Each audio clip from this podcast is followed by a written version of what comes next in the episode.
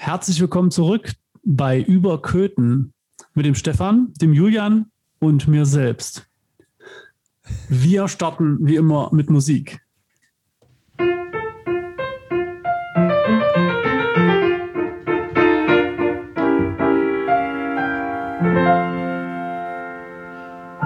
Das hast du aber schön gesagt. Ja, warum? Das ist, weil ich noch so aufgeregt bin. Ich bin gerade fast über einen Aufkleber gestürzt. Ein riesiger, knallgelber Aufkleber. Er könnte, also mein erster Gedanke war, hat die FDP schon Wahlwerbung geschalten? Ein riesiger gelber Aufkleber auf dem Boden vorm Hallischen Turm. Weiß jemand was darüber? Es steht nur da, äh, viele gehen über uns hinweg, aber Rassismus ist ein Problem. Sinngemäß. Ja, Und also Partnerschaft ja. für Demokratie steht drauf. Hm. Ja, also wortwörtlich steht da, zu viele gehen einfach über mich hinweg. Ähm, das ist eine Aktion vom Jugendbeirat Köthen, ähm, die dort gegen Vorteile kämpfen wollen. Und das haben die heute Morgen, also am Donnerstagmorgen, mit dem OB gemeinsam dort am Hallischen Turm auf dem Boden geklebt. Ja. Das ist eine spannende Stelle. Das war's. Das stimmt. Hm? Und es ist vor allen Dingen eigentlich eine relativ internationale Ecke, wenn ich daran denke. Da ist der Barbier, direkt daneben ist der Italiener, das Eiscafé. Ein Stückchen hin kommen, kommen so Asianudeln, dann kommt der Dönerladen und gegenüber ist Lehmanns Reisebüro, wo es in die weite Welt geht. Also irgendwie ist das auch so eine internationale Ecke von Köthen. Ja, ja, sagen, ja. Oder?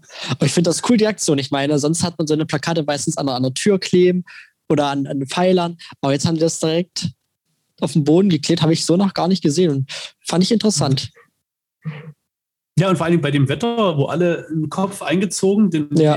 die, äh, Hutkrempe hoch, alle auf den Boden gucken, da guckt wirklich jemand vielleicht hin. Das ist ganz spannend. Und das ist eine freundliche Farbe in jedem Fall. Die strahlt einen richtig an. Also, das stimmt. Hat, hast du es schon gesehen, Stefan? Nee, ich habe es tatsächlich noch nicht gesehen, da ich jetzt auch so, so ein bisschen im Homeoffice vor mich hin war und äh, gestern und heute auch nicht groß draußen war, weil ich hab, hatte tatsächlich ein bisschen Halsschmerzen, wenn ich ganz, ganz ehrlich bin. Ich brauche aber kein Mitleid. Alles gut. Okay. Hättest du auch nicht bekommen. aber, aber ich habe gestern tatsächlich meinen ersten Selbsttest durchgeführt. Meinen ersten Corona-Selbsttest. Also ich habe mir ganz tapfer dieses Stäbchen zweieinhalb Zentimeter in die Nase gesteckt, was am Ende doch gar nicht so schlimm war und das dann in die Flüssigkeit und aus der Flüssigkeit raus und dann drei Tropfen dahin und dann warten und noch weiter warten und äh, der war aber negativ, also Glück gehabt. Ah ja, mehrseitiges Booklet dazu, oder? ein großes Faltblatt, so, so nach dem Motto. Also es ist schon äh, etwas kompliziert, da kommen Worte drin vor, die habe ich noch nie in meinem Leben vorher gehört, aber ich habe sie jetzt auch nicht mehr im Kopf. Also es war schon, war schon eine spannende äh, Geschichte. Ja, wenn man aber guckt, wie sich das Ganze jetzt wieder entwickelt mit den Inzidenzen, naja, da kriegt man ja schon wieder ein bisschen Muffensausen. Hm. Mich würde ja auch interessieren, wie das ähm, mit dem gestoppten Impfstoff, ob das jetzt auch direkte Auswirkungen auf unser Impfzentrum in Köthen hat. Also ich, mir ist nur aufgefallen, dass in dieser Woche deutlich weniger los war vor dem Haus. Das kann aber auch einfach nur heißen, dass es besser organisiert war und die Termine besser getaktet waren, dass nicht so viele größere Gruppen vor der Tür stehen. Also, Aber das hat sich gerade erledigt. Schwer äh, die, die EMA hat ihn wieder freigegeben. Gerade so. eben. Also wir nehmen ja Donnerstag auf und äh, damit das Ganze Freitag ab 1 online ist und alles wieder gut. Wir nehmen jetzt wieder AstraZeneca, aber irgendwie war es doch schon ein bisschen komisch, oder? AstraZeneca sagt, wir können, wir liefern nicht mehr. Auf einmal ist der Impfstoff böse äh, da wird ja ein kompletter Ruf zerstört. Also vielleicht habe ich auch einfach so ein paar zu viel so eine Verschwörungsfilme hier, oder das heißt Verschwörungsfilme, so House of Cards und, und sowas geguckt, äh, wo ich mir mhm. jetzt so richtig vorstellen kann, jetzt mach mal die richtig nieder. Einste. Keine Ahnung, vielleicht. Es ist ja, äh, wäre ja eine Möglichkeit. Mhm. Das Ganze dann auch noch ein bisschen ähm, ja, in diese Richtung zu bringen. Aber weiß ich nicht. Es ist ja, schade ist in jedem Fall, was ich finde, dass halt ganz viele, die sowieso schon vielleicht ein bisschen ängstlich sind vorm Impfen, jetzt natürlich noch zurückhaltender sind, was bestimmte Sachen angeht. Das, ich hoffe nicht, dass das äh, uns da meilenweit zurückwirft in dem Plan, bis Ende des Sommers wirklich jedem ein Angebot gemacht zu haben, wie es hieß. Der Sommer ist lang. Sommer ist lang. ja. Sie haben ja auch nicht gesagt, welcher Sommer. Äh, zugegeben. Ähm, aber vielleicht reden wir nicht ständig über Corona. Das ist auch das, ja, aber ganz es schön. Es gibt ja noch viel mehr, was in Köthen passiert. Ja, ich war neulich im Tierpark äh, und der ist ganz umgestaltet. Das heißt, man geht jetzt ganz woanders rein, hat einen komplett neuen Kassenbereich, dann werden da die Bäume gerade, äh, Bäume teilweise. Oh, was knackert denn da bei euch? Bäume teilweise äh, gefällt und äh, weitere Umgestaltungen vorgenommen. Also auf jeden Fall richtig schön. Und es sind auch kleine Tiere da. Äh, also zum Beispiel habe ich ein, ein Baby-Känguru gesehen, was aus dem Beutelchen seiner Känguru-Mami schaut. Und das war sehr, sehr, sehr süß. Da oh. Ja, das war. Ich muss ja bei kleinen Kängurus immer sofort an den Pinguin denken, der beim Känguru aus dem Beutel guckt. Ihr wisst, wovon ich rede, Marco Kling, Känguru-Chroniken. Nee also, ein, ein kleiner Pinguin, den sie der Schredder nennen. Was? Das möchte ich. Oh, das ist dringende Empfehlung, sich mal anzuhören. Sowas. dringende Empfehlung, sich mal anzuhören. Aber ja, Tierpark, das war echt auch eine, eine lange Geburt, ne? Also mit diesem, mit dem neuen Häuschen, das hat für meinen Geschmack ziemlich lang gedauert, ehe das so fertiggestellt war. Und die Eingänge verschoben sich ja mal immer ein bisschen. Ne? Mhm. Zuerst war es dann so von dieser kleinen Schlippe aus und, und jetzt, aber jetzt geht es vorwärts und das freut mich auch für den Tierpark, dass man da pünktlich vielleicht auch zum, zum Saisonstart wieder äh, einen schönen Empfangsbereich hat. Ja, das ja, macht ja auch immer viel ja. aus. Hoffen wir, dass geöffnet werden kann und alles, aber wir wollten ja nicht die ganze Zeit äh, jammern, wurde gesagt. Ich, ich schulde euch übrigens noch eine Zahl. Aha. Und zwar habe ich euch ja letzte Woche, als wir über die äh, Landratswahlen gesprochen haben, versprochen, dass ich mal schaue, wie oft sie so in diesen Dokumentationen vom Landrat vorkommen, die Kandidaten. Und das habe ich auch gemacht. Der Herr Knöchel kommt da 183 Mal vor und der Herr Oleniak 63 Mal. Und jetzt große Überraschung, ähm, der Andy Grabner kommt gar nicht drin vor, weil der nicht im Landtag sitzt.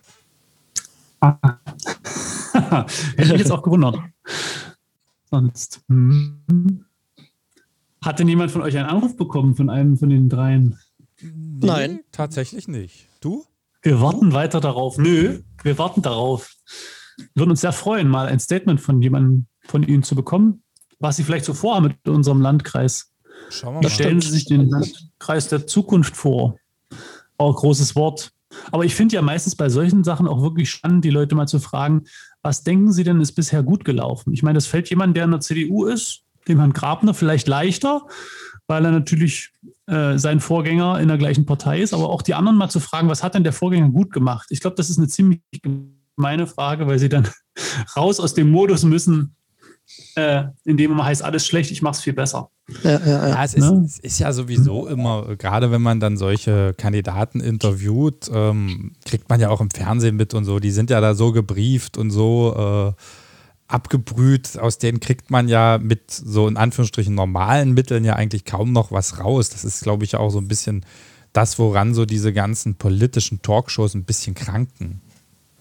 Mhm. Na, auch an Talent. Ne? Also ich muss ganz ehrlich sagen, es gab auch schon deutlich bessere Journalistinnen, die einfach wirklich ein bisschen kritischer gefragt haben, die auch mutiger waren, mal gegenzuhalten und nicht versucht haben, alles immer schön in Bahnen zu lenken. Das stimmt. Also ich gucke sehr gerne Markus Lanz. Ich weiß, da unterscheiden sich immer die Geister. Viele sagen, der ist voll toll und andere sagen, oh, das ist ein Selbstdarsteller, der hört sich nur gerne selber reden. Aber ich, ich finde, der macht das ganz gut. Und vor, vor kurzem war ja auch der, der Bürgermeister von aus Halle dort. Und den hat er ganz schön auseinandergenommen. Also da würden sich unsere Lokaljournalisten können sich da mal eine Scheibe abschneiden. Ja, ich fürchte aber so, wenn man das mit einem Lokalpolitiker macht, dann sprechen die zwölf Jahre nicht mit einem. Ja, aber das ist nur mein Job. Ne, weil, und ich glaube, Markus Lanz kann da beim Oberbürgermeister von Halle ganz entspannt sein. ja, das stimmt. Ja. Ja, aber das, das ist ja tatsächlich ein, ein, Julian, du weißt es ja genau, das ist ja tatsächlich so ein Manko im Lokaljournalismus. Äh, du musst morgen wieder mit denselben Leuten auskommen. Ja, das stimmt. Und es gibt auch manchmal Konfrontationen, äh, die sind aber irgendwann wann auch nicht vermeidbar. Und da muss man dann einfach drüber stehen und dann sagen, okay, dann spricht halt derjenige eben mal ein halbes Jahr nicht mit dir. Äh, dann ist gut, aber man verträgt sich dann auch wieder. Also es ist jetzt nicht so, dass es dann vielleicht die Leberwurst bis ans Lebensende ist, sondern die Bögen, die glätten sich dann auch nach einer gewissen Zeit, wenn man mal ein bisschen böser berichtet. Ja, kann ich, kann ich so unterschreiben. Gut, aber die Kirche ist ja nicht kritisch, bei euch ist ja immer alles gut. Und somit ist dir ja keiner böse, Martin, oder? Sind Politiker dir böse? Nicht unbedingt, nee. Aber natürlich gibt es auch äh, in unserem Bereich Leute, mit denen man sich anlegen sollte, mit denen man sich anlegen kann und mit denen man, aber manche, mit denen man auch besser nicht zu sehr in Streit gerät, weil man so auch viel mit ihnen zu tun hat. Ich denke zum Beispiel an Denkmalschutz. Mit denen sollte man ein gutes Verhältnis pflegen, auch wenn man nie, häufig nicht der gleichen Meinung ist darüber, wie beispielsweise ein Altar aussehen sollte, der da neu eingebaut wird oder auch nicht. Und da sitzen die am längeren Hebel und da muss man gucken, dass man irgendwie auch eine gute Lösung findet und beide gut rauskommen aus der Sache. Denn man hat auch bei der nächsten Kirche wieder miteinander zu tun und ah, ich glaube auch, das äh, Denkmalschutz haben auch Privatleute genug zu tun. Da bin ich, hm. sind wir bei der Kirche nicht die Einzigen. Ne? Man, sobald man sich in ein Gebäude verliebt, was vielleicht ein, ein Zeichen dran hat, dann geht's los. Dann ich weiß, weiß gar nicht, hatte ich das, das hier erzählt, aber irgendwo habe ich neulich gelesen, da wurde eine Treppe gesperrt, weil die Stufen zu hoch sind und sie durften aber nicht saniert werden, weil es unter Denkmalschutz steht. Oha. Das, da hast du dann ein Problem. Ja. Das können wir hier gut in diesem Land, glaube ich, manchmal. So. Genau. Eine Vorschrift und noch eine Vorschrift, aber beide sind zu beachten, obwohl sie sich widersprechen. Ja, ja, das, da gibt es doch immer mal ein paar schöne Geschichten. So, und ich sehe gerade, Julian sitzt nicht mehr alleine da, sondern er hat jetzt einen Gast. Wer sitzt denn da bei dir, Julian? Bei mir ist Norbert Postler. Er hat bereits ähm, das Köthner Polizeibuch geschrieben, beziehungsweise verschiedene Bände davon. Das hat sich auch angeboten, da sie ja auch ähm, im Polizeidienst tätig waren, viele, viele Jahre. Und daher auch bestens informiert waren über die Fälle, die es hier in Köthen und Umgebung gab. Und jetzt haben sie sich der Köthner Geschäftswelt verschrieben. Wie kam es denn eigentlich dazu? Ja, ich bin seit circa 15 Jahren Mitglied im Verein für anhaltische Landeskunde. Das ist also ein Verein, der geht von Zerbst bis nach Bernburg rüber, Köthen, Dessau, äh, die sich mit der Geschichte Anhalts beschäftigen. Anhalt war ja mal ein Fürstentum, ein Herzogtum, ein Freistaat. Und jetzt gehören wir zu Sachsen-Anhalt, wobei ich äh, ein bisschen unglücklich bin. Also die Identität Sachsen und Anhalt, das ist so, äh, war schon immer nicht so die Wucht. Äh, um uns herum war immer Preußen, also was ja praktisch äh, Sachsen auch war. Die hieß ja Provinz äh, Preußen, Sachsen. Und äh, in, im Verein, wir sind gegliedert in vier Sektionen, Sektion Köthen, wo ich Mitglied bin, hatten, haben wir uns vorgenommen, die Geschichte Köthens und Köthen-Anhalt, ja, das ist ja das, äh, niederzuschreiben. Die letzten Chroniken sind so vor 100 Jahren entstanden, seitdem nicht wieder. Äh, nun haben wir aber festgestellt, dass eine Chronik über eine Stadt zu schreiben, von Sport über Polizei, Geschäftswelt, äh, das geht nicht. Kriegst in kein Buch rein. So dass wir uns geteilt haben, äh, äh, wie gesagt, die Idee Köthner Geschäftsfeld kam nicht von mir, sondern von hier der Sektionsleitung, die mich gefragt haben, ob ich bereit wäre, klar. Äh, so dass wir zwei haben, Frau Monika Knof, die auch im Archiv tätig ist und auch die, unsere Chefin hier in Köthen ist, äh, die macht mit Herrn Matthias Freundl die Köthener Industriegeschichte. Die Betriebe alle, äh, die es so gegeben hat und noch gibt. Äh, dann macht ähm, Bernd Westphal, die, die Köthner Kneipen, das, das läuft auch, also das ist, stößt auch auf sehr starkes Interesse, weil jeder mal, früher hatte Köthner, weiß ich, ich, ich kann es nicht genau sagen, über 100 Kneipen, mhm. also ich habe es noch kein Fernsehen. äh, und ich mache Geschäftswelt. Wir würden uns freuen, wenn sich noch mehr bereit erklären würden. Es gibt ja so viel noch aufzuarbeiten. Die, die Eisenbahngeschichte Köthen, das ist ja ganz spannend. Ne? Wir waren ja der erste Eisenbahnknotenpunkt Mitteleuropas, zumindest 1840 ging das hier mit der Eisenbahn los. Und so ist die Idee geboren, also teilen wir uns und der Postler macht die Köthner Geschäftswelt. Genau, und Sie haben bereits vier Teile oder vier Bände, Bände der hm. Köthner Geschäftswelt rausgebracht. Und jetzt aktuell kam der fünfte Band der jetzt auch äh, zu erwerben ist. Und ich schaue mal ganz kurz, das ist relativ dick, ja, es sind ja, ja über 150 Seiten. Ja. Ähm, um was geht es denn in diesem Teil? Ja, äh, der Teil ist gegliedert. Äh, die ersten vier Teile haben jeweils im ersten Kapitel die Versorgungslage Köthens in einer bestimmten Zeit beleuchtet. Im Fürstentum, oder zum Beispiel in der Weimarer Republik. Und jetzt hier im fünften Band äh, ist äh, nochmal genau beschrieben, dezidiert die Weimarer Republik, die ja immer als äh, goldenen Zwanziger bezeichnet wurde. Äh, guckt man aber genauer, gerade in die Heimatgeschichte rein, äh, so golden waren die 20er Jahre äh, eigentlich in Köthen nicht. Ja, es gab die Inflation. Weltwirtschaftskrise, die Nachwirkungen des Ersten Weltkrieges mit der ganzen Versorgungsnot. Äh, das habe ich also im ersten Teil beschrieben die älteren äh, äh, Leser werden sich sicher auch nach dem, Zweiten, nach dem Zweiten Weltkrieg die ganze Problematik mit den Lebensmittelkarten, ja, ich habe ja nur alles auf Karten, auch nach dem Ersten Weltkrieg, das habe ich also dezidiert beschrieben. Das ist der erste Teil. Im zweiten Teil, interessant, äh, ich denke ich mal, auch die Reaktion bisher, die Geschichte der Fotografen. Habe ich mal äh, eingehend beleuchtet. Äh, es gab Köthen früher bestimmt zehn Fotografen mal, jetzt sind es noch drei äh, Schaller, Fritsche und Kaufmann. Äh, die äh, kämpfen mehr recht und schlecht. Die neue Technik äh, ja, ja, ja, ja. Äh, ist, ist, natürlich schwierig, aber sie halten die Stellung. Die haben mir auch sehr geholfen bei dem zweiten Band. Ne? Dann interessant ist der Teil, der überschrieben ist mit historische Läden. Das sind also Geschäfte, die die älteren Köthner alle kennen. Auch wenn die zu DDR-Zeiten HO-Geschäft war, sagten immer alle, wir gehen zu Bressou. Das war ein Schmuckladen in der Weintraumstraße, der war aber schon 1955 äh, HO. Und trotzdem, ja, ja. man kann ansprechen, wen man will, alle sagen, aha, Bressou. Da gibt es also eine ganze Menge. Ich habe schon einige äh, Geschäfte beschrieben und äh, das äh, liest sich auch immer sehr spannend. Hier brauche ich aber meist die Unterstützung äh, von den na, Angehörigen, die jetzt noch äh, Nachfahren sind. Äh, meine Grundlage hole ich mir immer aus dem Köthner Stadtarchiv. Das ist also ein sehr interessantes, auch spannendes Archiv, äh, weil Köthen auch im Zweiten Weltkrieg kaum die Innenstadt zerstört wurde. Es ist also alles noch da. Ja, sind alle Akten noch da, im Gegensatz zu Dessau zum Beispiel. Äh, und äh, bin ich, äh, verbringe ich meine Freizeit bis Mittag äh, oft im Archiv und äh, gucke in den Akten, das, oder suche in den Akten, mal so sagen, äh, ist eigentlich meine Arbeit wie früher als Kriminalist.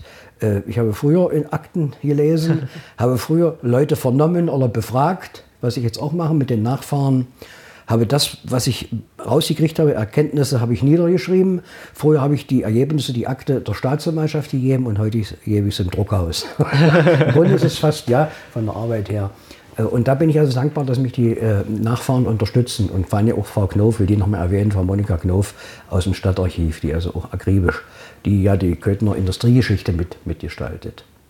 Im letzten Teil des jeweiligen Bandes passt eigentlich nicht so rein, aber nachdem ich äh, sechs Bände Köthner Polizeigeschichte geschrieben habe mit Kriminalfällen, und der erste Band äh, in der Köthner Geschäftswelt ohne Kriminalfälle war, wurde ich viel angesprochen. Mensch, Norbert, kannst du nicht paar, äh, so dass ich mich habe breitschlagen lassen. Und das letzte Kapitel, äh, Kriminalfälle aus alter Zeit, einfach so.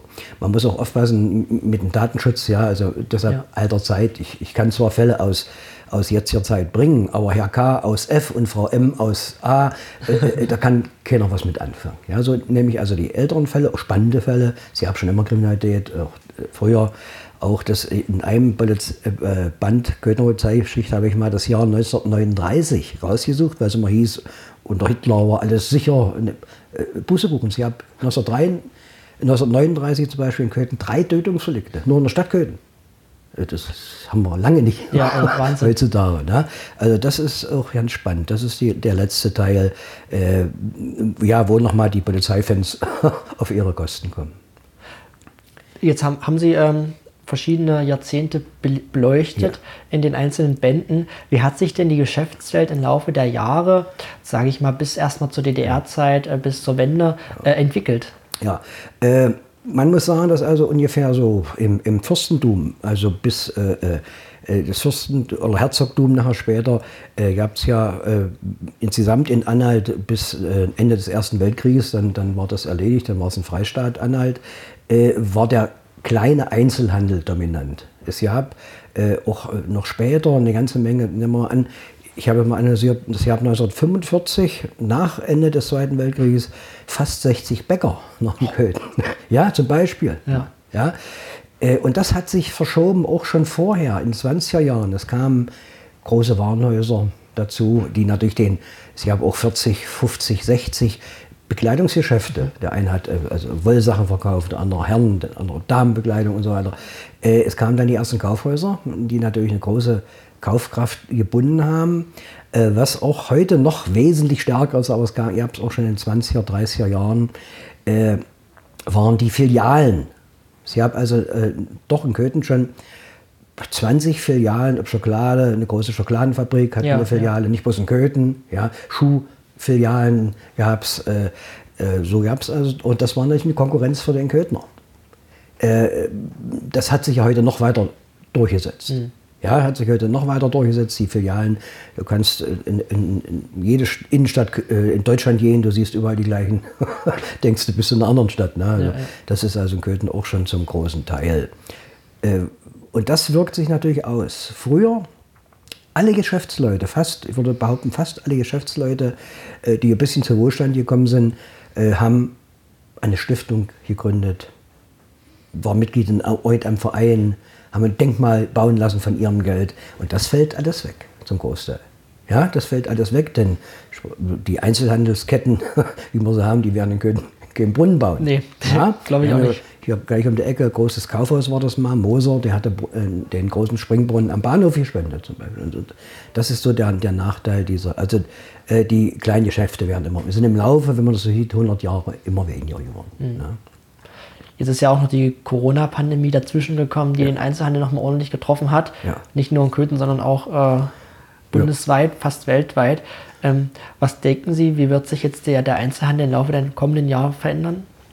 Äh, wird noch weniger werden. Das, das, die Prognose stelle ich einfach, äh, nicht bloß aus der Corona-Krise, da wird es sicherlich einige geben, die, die einfach äh, aufhören, weil äh, äh, also reich werden die alle nicht hier, die Einzelhändler in Köthen. Es mag Einzelhändler geben, die ein bisschen mehr verdienen, aber im Grunde, meine Kontakte, ich bin ja hier auch im Buchladen, also äh, Frau Schiffner, die den Buchladen hier führt, äh, die hat weder eine Luxusjacht noch eine Villa. ja, da, da, sieht man also eindeutig, äh, es wird wesentlich weniger noch werden. Das ist, das, ist, das ist leider so, aber es ist die Zeit. Äh, auch ich kaufe mittlerweile bestimmte Sachen im Internet ein. Ja, das, das ist halt so. Das wird wesentlich zunehmen. Mhm. Wesentlich zunehmen wenn jetzt die, die, die Läden, man sieht es jetzt schon, wenn man durch die Stadt Köthen läuft, ähm, viele Schaufenster sind verwaist. Äh, Gerade jetzt im, im, Jahreswechsel haben viele äh, Geschäfte schließen müssen oder geschlossen.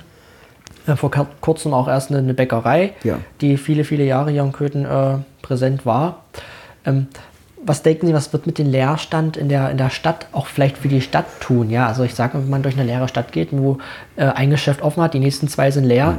dann macht ja auch das Einkaufen keinen Spaß. Wie wird sich das entwickeln? Ja, also äh, ein Teil der Geschäfte wird, wird, neu besetzt werden. Die letzten Jahre äh, kam dort ein neuer Versicherungsvertreter dazu, oder dort, was man eben so optisch sieht. Äh, die Stadt wird schrumpfen. Wenn man so mal die ganzen Jahre betrachtet, äh, wie gesagt, fünf Bände, 100 Jahre fast beschrieben schon, äh, ist es so, es, es, gab in Köthen mal eine wahnsinnige Einkaufsmeile, das war die Weintraumstraße. Ja?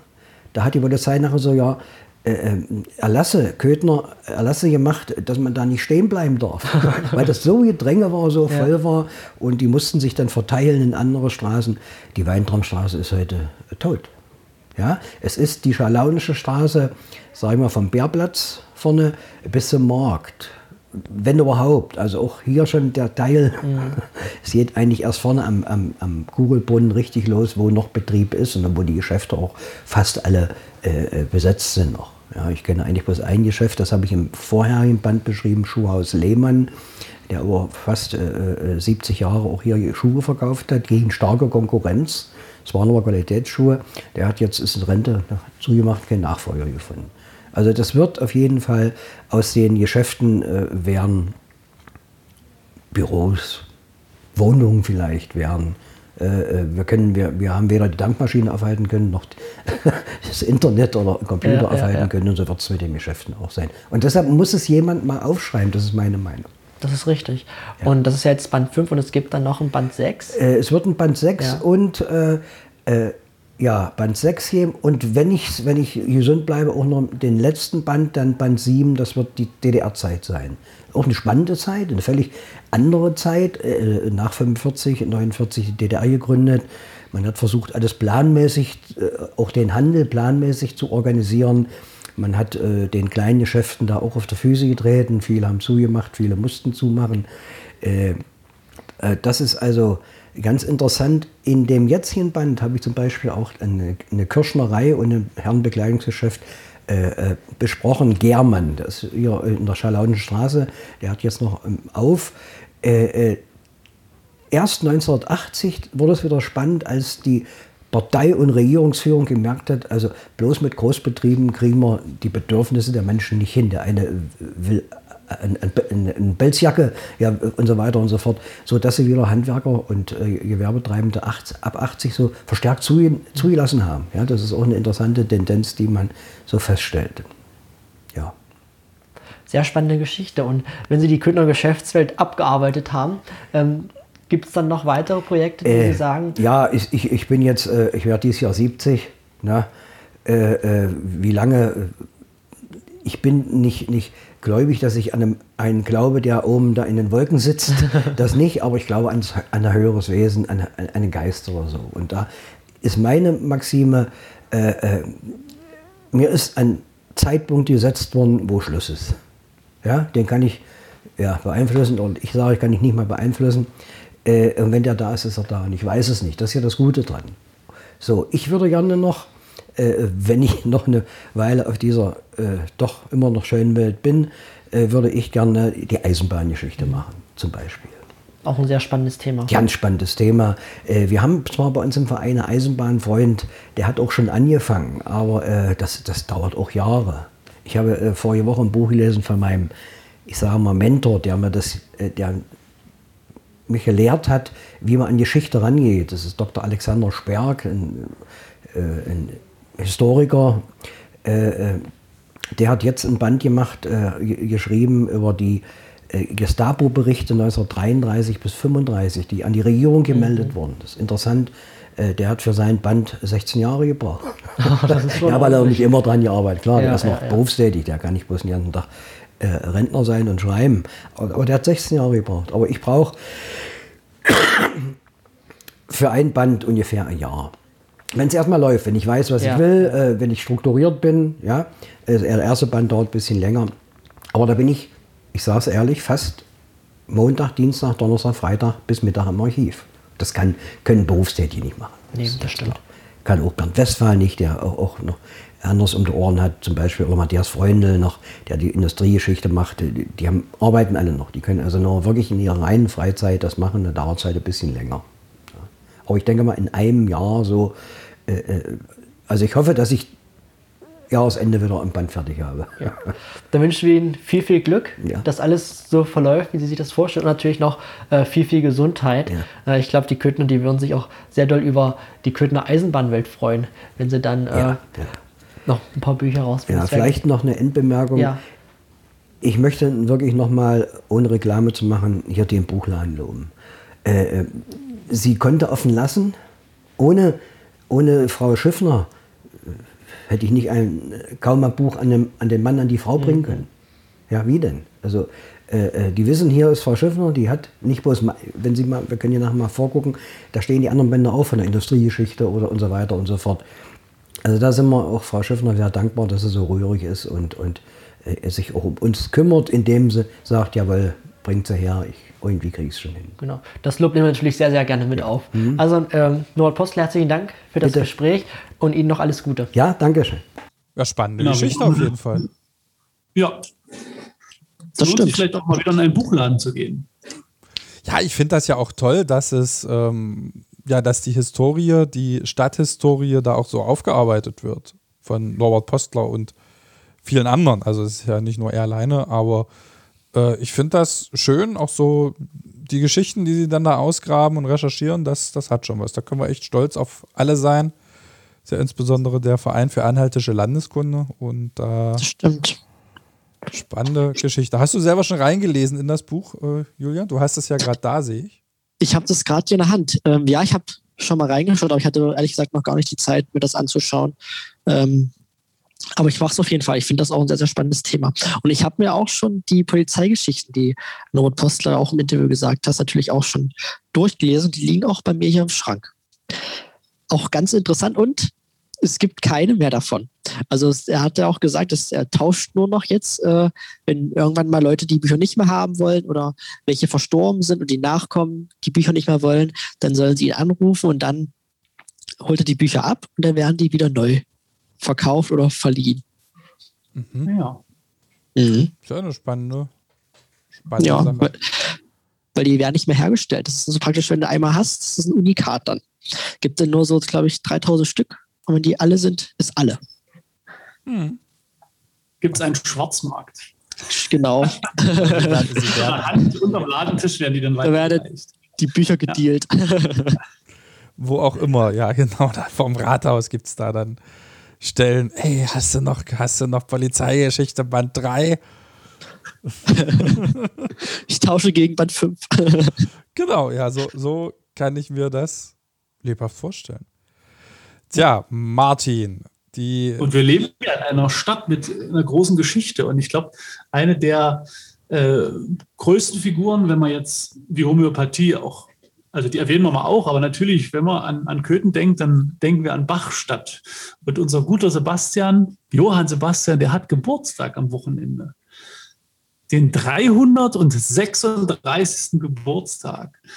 Und ähm, das wollen wir auch zum Anlass nehmen, im Gottesdienst an ihn zu denken, seine Musik zu hören. Und ich bin ja ein bisschen traurig, weil eigentlich ähm, war der Gedanke, dass wir auch eine große Geburtstagstorte für ihn hinstellen und die am Ende an die Leute ausgeben und gemeinsam ein Stück Torte für den Johann Sebastian Bach essen. Aber das ist jetzt in Corona-Zeiten nicht so einfach und darum müssen wir uns diese Tortenidee für einen anderen Geburtstag aufheben. Der 340. kommt ja bestimmt.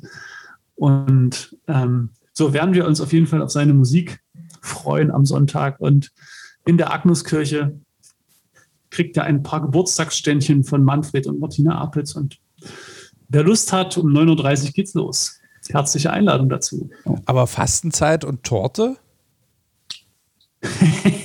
ja, traditionell ist ja der Sonntag auch der Tag, wo man das Fasten mal unterbrechen kann. Äh, aber der Cheat Day, wie man jetzt so modern sagt, ne?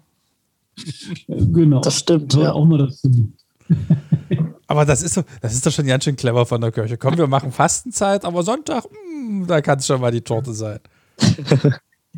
Und ich muss sagen, ich finde auch die, den, den Ansatz äh, im Islam, sozusagen nach Sonnenuntergang so gemeinsames Fastenbrechen dann auch zu machen, das ist doch eigentlich eine tolle Erfindung. Dadurch kommt man dann auch zusammen, ist auch so ein bisschen äh, entspannter den Tag über. Auch wenn man den Tag über verzichtet, ist dann abends dann so ein bisschen Entspannung wieder da. Denn ich muss ehrlich sagen, bei mir mit dem Zuckerfasten so langsam kribbelt Jedes Mal, wenn ich beim Bäcker stehe und den Kuchen da sehe, denke ich, ach, wie lange ist noch bis Ostern? Oh, war ja. das dauert noch lang. Ja, da Aber dann, Ostern kommt. Da wird jeder Tag zur Qual. Irgendwann, ja das ist schon, schon auf was zu verzichten, was man sonst gerne hat. Eieieiei, Martin. Können wir dir irgendwie helfen? Eigentlich nicht. Mir ist nicht zu helfen, das wisst ihr. Guti, dann soll es das für heute gewesen sein. Heute mal etwas kürzer, heute mal etwas kürzer, weil das verraten wir jetzt nicht. Äh, weil jemand. Aber wir freuen uns auch natürlich auf ein Wiederhören genau. in der nächsten Woche. Äh, wir müssen die Mailadresse noch einmal sagen. Stimmt, wir haben heute noch gar nicht gesagt. Bin ich dran? Du bist heute dran, ja. Überköten mit UE und OE kircheanhalt.de. Gerne Anfragen, Ideen für Themen, aber auch Feedback. Wir freuen uns über jede Post. So, macht's gut. Bis dann. Tschüssi. Tschüss.